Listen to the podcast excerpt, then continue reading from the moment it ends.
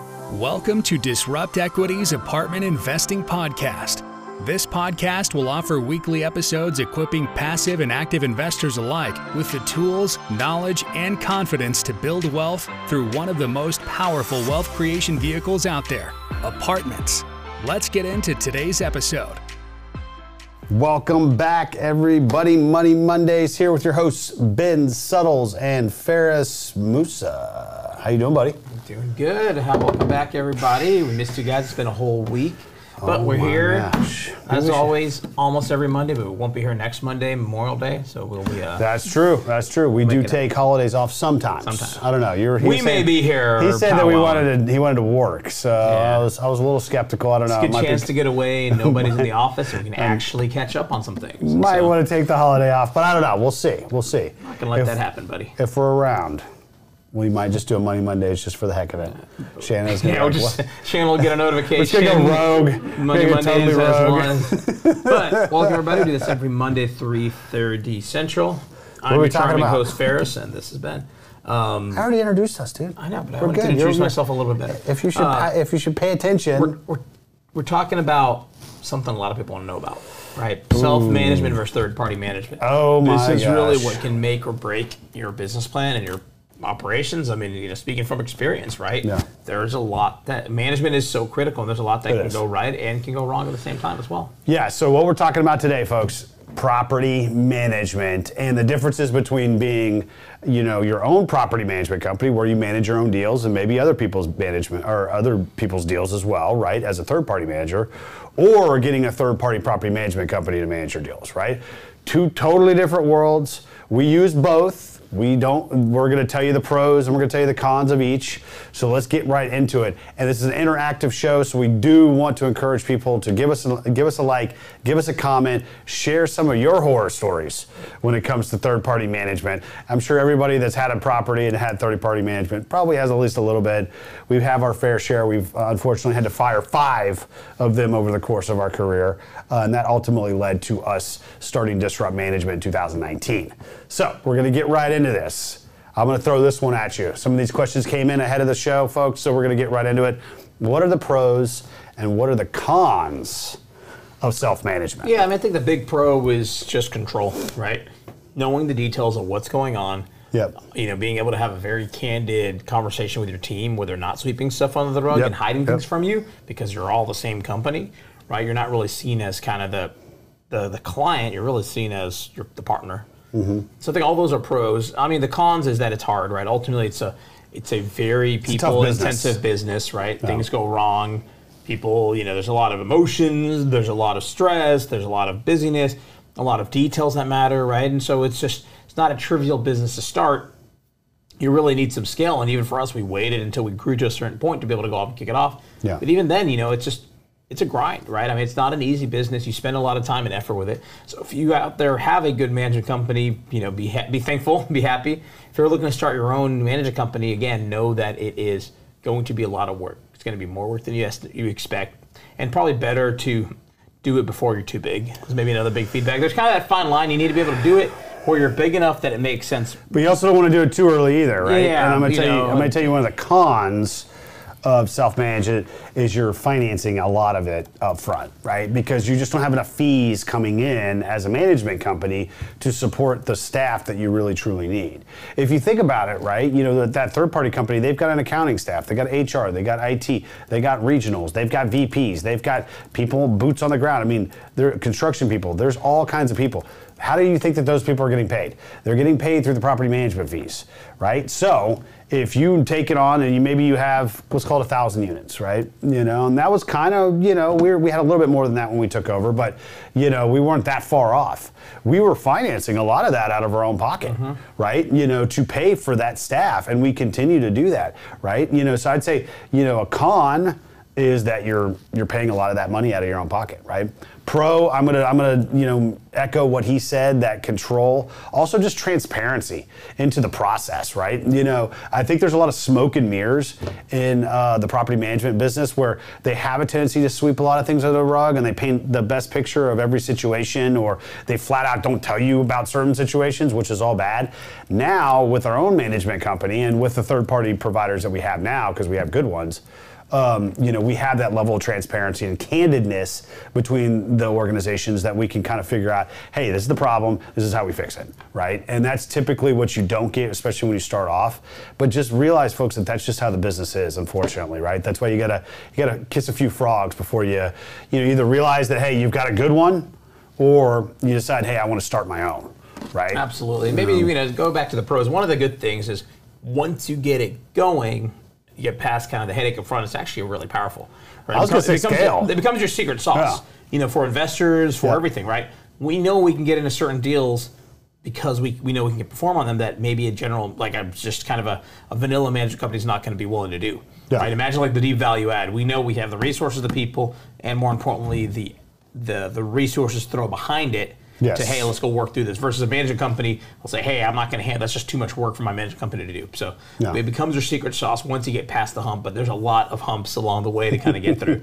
So I was going to say economies of scale too, though, right? Absolutely, you know, I mean, like, you know, one of the reasons that we did it, this wasn't the only reason, but it was one of the reasons, was that you get scale, folks. And what do I mean by that, right? That means that, you know, I can combine my stuff with third party deals, or maybe I just continue to, to buy more and more. Once you get to a certain mass, right? You get better bulk purchasing. You get to recruit better people because you have more money coming in.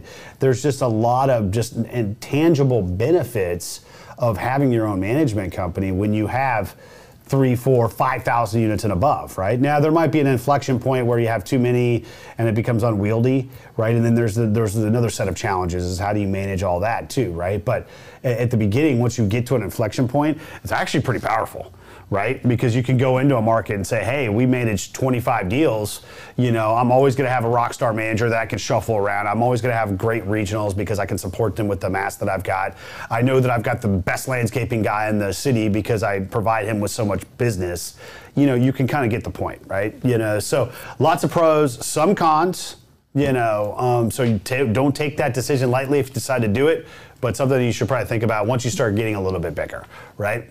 So, same question pros and cons of the third party management business. It's all the inverse of everything we just said, right? You know, nice thing. I'd say the biggest thing is typically they have more resources, not always, right? You know, they, they know what They got the perception work. of resources. Yeah, they know what things work, what things don't work, and maybe the biggest thing, the biggest pro I was going to say is what Ben said: perception. yes.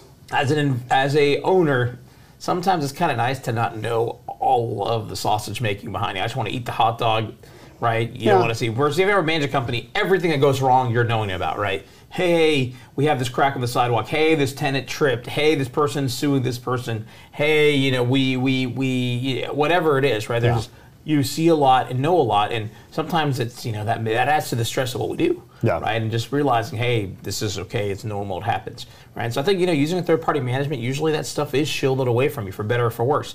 It's a good thing whenever it's something that's very manageable. A bad thing whenever it's something more serious, right? And you know, when we first started off, I had I had some management come and say, "Hey, that's my job to worry about that stuff," right? And I could somewhat appreciate that to an extent, right? They're trying to obviously ignorance is bliss sometimes. I hate to say that, but it is.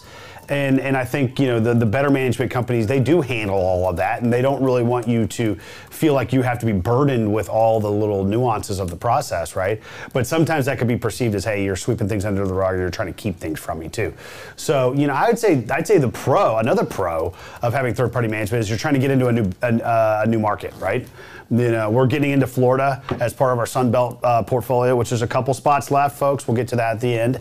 Um, you know, that is great because, hey, you know, we're going with a third party management company that already has scale in Florida, right? So that's easy to get into new markets without having to have the scale of your own management company, right? So I think that that's probably a pro. I'd say con, you know, again, like Feras had said, almost the inverse of everything else. They're typically not candid, they're not transparent, you know, uh, you're really not quite sure what's going on at the property. And there's just, again, there's this smoke and mirrors that they tend to play just because that's just how a lot of the people that have been in that business, that's how they've always been. That's how they've been trained to be, which is, you know, not to disclose a lot of stuff to the third party clients. And again, when things are going bad, uh, uh i.e., COVID, you know, sometimes that can be a challenge right? You want to be at those points when when when the whole thing is is hitting the fan. You almost want to be the the inverse of that, which is you want to be more candid, more transparent, right? You know. So I guess what are some of the common ways a deal is mismanaged, and what should you look for as an operator? Oh, buddy, oof. I can write a book on this one. Oof, oof. Right? You learn a lot starting your own management company. You learn about all the little things that kind of get overlooked, things that you don't think yep. to ask. My favorite is really whenever someone asks, "What's your fee?" They just focus on the fee. They don't realize everything else that gets basically yeah, and, actually billed back. The right question is, what's your fee and what thing is you billed back? Yeah. But I think you know if you have a manager company managing your deal, the things you want to look at, right? Look at what your lease tradeouts are. Look at the qualifying criteria for leases, and actually go va- validate that. Right? Are they screening? Are they not? Because again, that can kill you. Yeah. Right. Bigger thing. Go look at what your AP is, and then also go look at the amount of invoices being put into the system each month. Are they actually tracking AP or is a staff sloppy and not tracking AP. Yeah. And next thing you know, you have two, three months of bills that was never really on a, you know, put together, right? So those are kind of some of the common things. And maybe I'll also add really look at your staff, right? Is it actually staff or is it temp and some of the other things that we see? Yeah. Right. A lot of times management companies like to use temps and locators as a crutch for not spending the time to interview and hire, not spending the time to actually lease and you know market your deal. So, yeah. You know. No, I, I, would agree. You know, I mean, I think some of the other stuff too. You know, that you want to kind of take a, a, a you know a, a, thought about, right? Um, you know, and, and I think we, we might switch this over, uh, Shanna, as well. So um, at the end of the day, right, you know, you want to make sure that, you know, you're looking for turnover. You're looking at AP. You're looking at your GL codes, right? You know, but I mean, I think it really boils down to, you know, are they prepared, you know, for their weekly calls? Is the monthly report on time and is it prepared correctly, right? You know, there's there's just those the the, the little fit and finish that you need, the polish, right? I think it's important that you know that you're getting that that level of sophistication and polish that you're, and that really that that drills down to what's actually happening at the property level too, right? You know, um, so some other things to kind of think about, right? Um, you know, when should you take property management in house? I think we talked about this a little bit earlier. There's not really a, a, a, unit count. Everybody, I mean, we've I've had this question a dozen times, right? When did you guys know when it was? We didn't we didn't even really think about it in terms of unit count or amount of properties that we had. We just looked at it like, hey, this is the right time to make a change, right? Um, and again, just knowing, unless you're probably at two to 3,000 units, maybe even a little bit more, you're probably going to be financing some part of that operation. So just be prepared there. If you don't have that money sitting in your bank account or your business partner doesn't have that, right, understand that you're going to be running in the red and that's going to be challenging for you to continue to build the business and grow it the right way, right? You know, nobody likes to run stuff in the red, right? Because then you can't go recruit the right talent or invest in the business and, and, and ultimately grow it you know, in a meaningful way, right? So, some of the biggest challenges in the multifamily management, how does it impact your investment? I'd say uh, we always talk about this. Management is probably the most important partner that you can have on a deal, right? The maybe maybe followed by a close second of a lender. No, right? sometimes no, management no. is more important than your media partner. No, no, like, for I mean, sure. I mean, I, right? like they can really schmuck a deal. I mean, or the, or inverse really of that, they it. can really make a good deal. You know, great, right? You know, I mean, we had we've had both, and I'd also say one of the things that you want to take into consideration, right, is the the the, the dynamic duo, right? Do you have the right regional? Do you have the right manager on your deal? Because if any one of those two is off, I'm telling you, it's not going to work. But I'm going to tell you, the more important thing to have is a good manager, right? And I'm not just not to take anything away from our regionals. We have great regionals, and they they do a lot around the property. But sometimes, you know, they might be at another property that day, and that manager might have a crisis or a situation. That manager needs to be able to handle it right? And if you've got a strong manager that maybe is regional material, right, they're gonna they're gonna be able to handle that situation, and the the the, the thing's gonna continue to hum right? So, you know, some of those those challenges again, like we go back to as, far as turnover and all that stuff goes, you need to take that into consideration, right? Because if you're constantly having that, that's that also makes it challenging to get ahead in your deal, right? Um, another question that came in ahead of the show: as an operator, when should you take property management in house? Again, kind of an, an iteration of an earlier comment, right? There's not really a magic time or magic number. You just need to have that gut feeling that hey this is something that i want to do as i grow. And you know how much are my the, management fees going to be potentially going to be? And what does that equate to in terms of the staff that i can have back at corporate? Because again you need great accountants you need hr people you need your it people you need construction folks you need regionals you need vps you need people that are going to run the company for you right can you support that with the property management fees that are coming in right now that you're you're paying to your current management companies and if the question or if the answer to that question is no then you need to be able to support that right um, so, what are some of the steps to bring property management in house? Oof.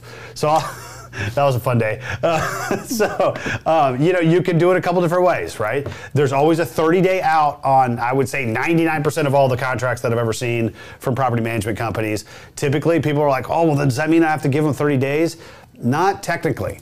What you can do is you're just going to say, I'm giving you notice, but I'm going to go ahead and pay you the month's management fees right now, and you're going to step away within an allotted amount of time.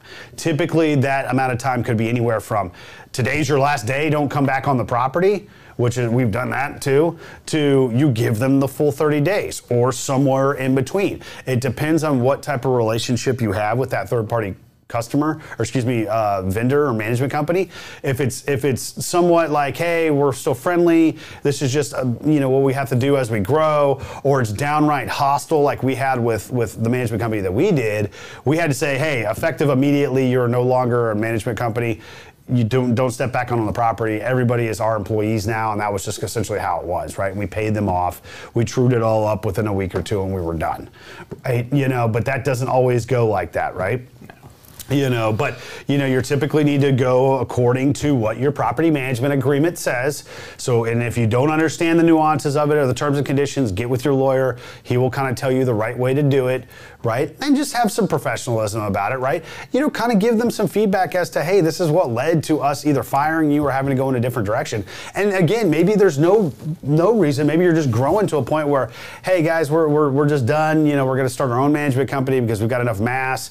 And maybe it's a friendly family thing, right? You know, it could be, right? You know, and, and in some cases, that's that's kind of how it is. Most of the time, it's a little bit hostile. Yeah, and there's like any company, right? You are starting a company, yes. so all the mechanics of a company need to happen as yeah. well. Do you have HR? Do you have benefits? Do you have you know? I mean, all these employees are used to that. You need to be able to compete in that business, and so you if you're going to start your own, I mean, if yeah. you're going to start your own management company, not only do you have to have heads available for a takeover because there's no guarantee everybody's going to come on board with you, yeah. right? That's you know, like I said, we took over all of our deals the same day. There was not a guarantee that everybody was going to come on board. Problem number one. So you have to have extra people available and ready to go. Yep. And then the other piece of that is now you want to bring them on board, and you got to be able to compete, right? If I'm offering you the same pay, but you're getting no benefits because I didn't do the homework to go set up benefits, well, guess what? Why are you going to take that job? So yeah, for sure, for sure. Really realize that now. You have payroll. You have all of the mechanics that a real company has to do, right? Versus most people that are buying deals, right? They're you know they're basically living off of the deals. They're not really a you know established company. Yeah, and, and it's a, and what people need to understand: us buying deals, being a syndication company, is completely hundred percent different than being yeah, a property maybe, management. Maybe company. let's give people some perspective, right? Yes. So disrupt equity, nine, ten people. Yeah. Disrupt management, 120 people. Yeah. Right? Very, very different. And they're different. They're the whole th- the way that they're run, the way that they operate, what they do, the fees that they count they come in, they're completely different. So I just want to I want to make if you don't get anything from this show, just know that it's a, it's a tough business. Do not take that decision lightly and realize that there's a lot of nuances to the business. So you, you should at least get a consultant or somebody that's going to show you, hey, you just need to do these five things when you're going to take over and then do these other five things within the first month and then do these other five things within the first three months. Because otherwise you're going to miss something. It's not going to go smoothly, you know, but I think Feras goes, you know, put a, a really good point out there, right? You are essentially a staffing or a personnel company, right? That is what we do. So you need to recruit good personnel and good people on your team. And if you don't have all the stuff buttoned up, or at least not a good timeline or you know explanation as to when these things are going to be done, nobody's going to come on board right? You know, like I'll give you a perfect example, right? If if you're a startup and you're hiring on your first accountant, you have to be very candid with that person saying, "Hey, we don't have an accounting department." so you're not only going to have to do the accounting, but you're also going to have to set up all the processes and the systems and the checklists and how to do all those things. Not everybody's like that, especially accountants. You know, and we love our accountants. They always do a great job for us, right? But point being is is that they're typically very organized folks and the startup world that we live in is a little bit too chaotic for them. So you have to have the right personality, the right individuals, and that goes across the board for any department in a startup. So just realize that. But boom, I got through that. I don't even have any coffee, man. Jeez, got through that pretty quick though. So let's do some open Q and We do A. it that quickly. I mean, it's almost at time actually. So it's a couple of questions. Well, so if we you were like five minutes late, so- comments, thoughts, please go ahead and ask them. We answer them live. Our buddy Chris Collins had a couple of questions. Chris, what's going on? What's up, buddy? First question is What is good practice for oversight on third party management without being annoying? Um, the best practice, ask them for access to the system. Right? If Yeah, I think that's good. You can get Yeah. in, start to poke it, and start to understand things, right? And from there, you can start to know what things you need to ask them. Yeah, I think- Right? You definitely got to be cognizant. We've seen this on the third party side where some people kind of forget that, like, you asking for things means somebody has to stop what they're doing, gather that for you. Right, and so Yeah. don't you know? Be careful of what you ask for, because some things you may ask for take ten hour, ten man hours a week. Hey, I need you to put together a report of blank. Well, okay, you know, so Um, kind of yeah. be conscious of that. But I think poking around the system, getting comfortable with the deal is where you could probably get a lot of things answered without being annoying. I So- think so- that I think and, and just asking questions in general, you know, I mean, you know, when I was starting off, it was just regardless if everything seems straightforward, I would review all the financials all the way down to the GL codes, and I would ask probably ten or twenty questions a, a, a month, right? You know, just to allow, just to let the property management company know that I was reviewing that stuff. Because trust me, they don't want you, and it's not that they're sort of trying to keep anything from you, but it's just more work for them. So they're hoping that you just eat the financials and you don't ask any questions. And in that case, you're you're laid back, cool client, right? But you know, hey, this is your baby, this is your asset, you that's your money. You should be asking the questions, right? And if anything, you're keeping them on their toes, letting them know that you're reviewing said financials. But even better, what we do at Disrupt Management is here's access to all the financials to the systems, which typically now property management companies don't do that. You know, I think we might have started a trend. I think some of them do now. But point being is, is you know, just going ahead and getting ahead of that. That's probably the best way to keep a keep a thumb on them and ask questions. All right, what else we got? Let's keep going. So Chris had another question. Great point about needing to fund a lot of capital at the beginning to get the management to Yes. company running for a while until it can self-sustain. Yeah, Yeah. I mean, it definitely. You know, management is not a very profitable business. If that, if you're managing your own stuff, you're not going to be profitable. Third-party management can be profitable, but again, it's about scale. So Yeah. realize that it's not. A, you're not going and to get services that it. you can provide, right? You know, I mean, if you get big enough, obviously you can provide marketing services and you can provide construction, construction services, you can provide asset management services, right? You know, but ultimately that takes time to develop all that. In the meantime, you're going to be running pretty much break even for quite some time. Completely agree. You know, um, any other questions? Any more comments, questions, thoughts? Go ahead and ask them. Otherwise, we can keep going. We're going. Go. We'll come back. All right, all right. So, as we've talked about on this show, I am helping raise money with my buddy Eric Upchurch for Veterans Community Two more weeks. Right? Project. Yep, they're gonna be they're gonna be hiking up and around Lake Tahoe. These guys are gonna be grinding out. I think it's a 170 mile hike. You know, God bless those guys. You know, I, I probably they probably would have had to le- leave me up on the top of the mountain. But Eric's in a lot better shape than I am, so I'm excited to see those Probably guys come still through. going to get left on the top of the I mountain. probably would be, you know, regardless. but what I told him is, hey, I'm going to help you raise some money. And on top of that, I am going to stroke a check up to 15K for every dollar that I raise, right? So I want you to check it out. We are trying to build small, tiny homes for homeless veterans. You know, again, this is a this is something that I'm passionate about. My father was a veteran.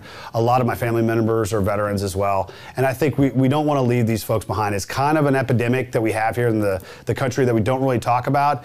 And we need to take care of those that took care of us, right? So check it out. Veterans Community Project. You can you can donate at bit bit.ly slash donate to homes for the brave even a couple bucks folks you know i mean i'd love to get to my my goal here it's coming up i think two weeks again i'll be stroking that check and i'm going to be doing that here right here on the show uh, just for a little bit of panaz, and ultimately just to kind of make all this stuff a, a, a, give some awareness to this cause, right? So check it out if you would. All right, moving forward, we're talking about MFIN. MFIN, our Oh. big conference. You know, we Houston Another was a huge BOGO sale? Come on. Coming up in Seattle. Fun time to play. Fun time of the year to be there. Awesome Yes. place to be. Plan to get out there. Go do something fun. Go do What time of the year is it? July 23rd. Oh my gosh. So if you guys are interested, go check it out. We're gonna have some cool speakers. Tom Wheelwright, some other people. Robert well Helms is gonna be Robert out there, Helms. So it'll be the who's who of multifamily. Look forward to hopefully seeing you guys there.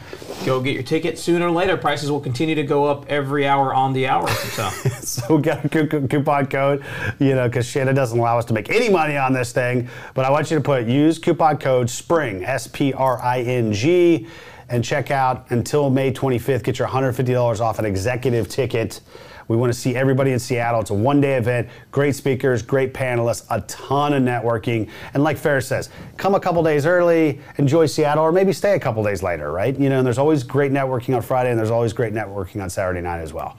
So. Boom, moving along. We've got our meetup next week. I cannot believe how quickly these things just roll around. totally agree. You know, oh Come my check gosh. it out. We have our guest speaker Mr. Anton Mattli there. Anton There will be some other surprise guests possibly there too. So Yeah. look forward to hopefully seeing you guys there. Yeah, so Anton check Mattli, peakfinancing.com. Check him out. Multifamily Financing 2022 Market Outlook. He will be in person answering all of your hot button questions about interest rate caps, IRR, and every other complicated metric that we can throw at this guy. He is one of the and sharpest this is guys important, that I know. guys. Right now, this is the most important thing of what's going on right now. Yes. And the debt and interest rates Yeah. are the most important question you should be asking yourself right now as you're looking at deals. And Anton has his thumb on the pulse of the whole entire thing. Check it out, disruptequity.com slash HTX meetup. And we will be seeing you out there June 2nd next week, 7 p.m. Pitch 25 Beer Park here in Houston, Texas. And last but not least, the Sun Belt Diversified Portfolio. We got a few spots left. Love for you to participate, so check that out. Disruptequity.com slash Sunbelt Portfolio. Click the link in the caption. We've got three great deals Austin, Daytona, Atlanta, diversification, great hedging against the inflationary environment that we find ourselves in.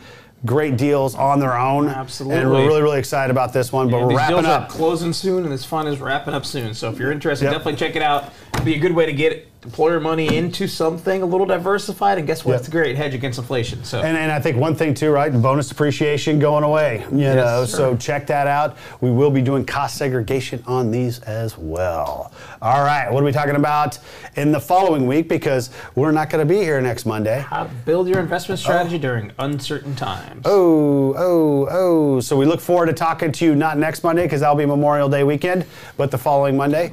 And we'll see you then. We hope you enjoyed today's episode on Disrupt Equity's Apartment Investing Podcast. We have some really great episodes coming up, so make sure to subscribe to the podcast.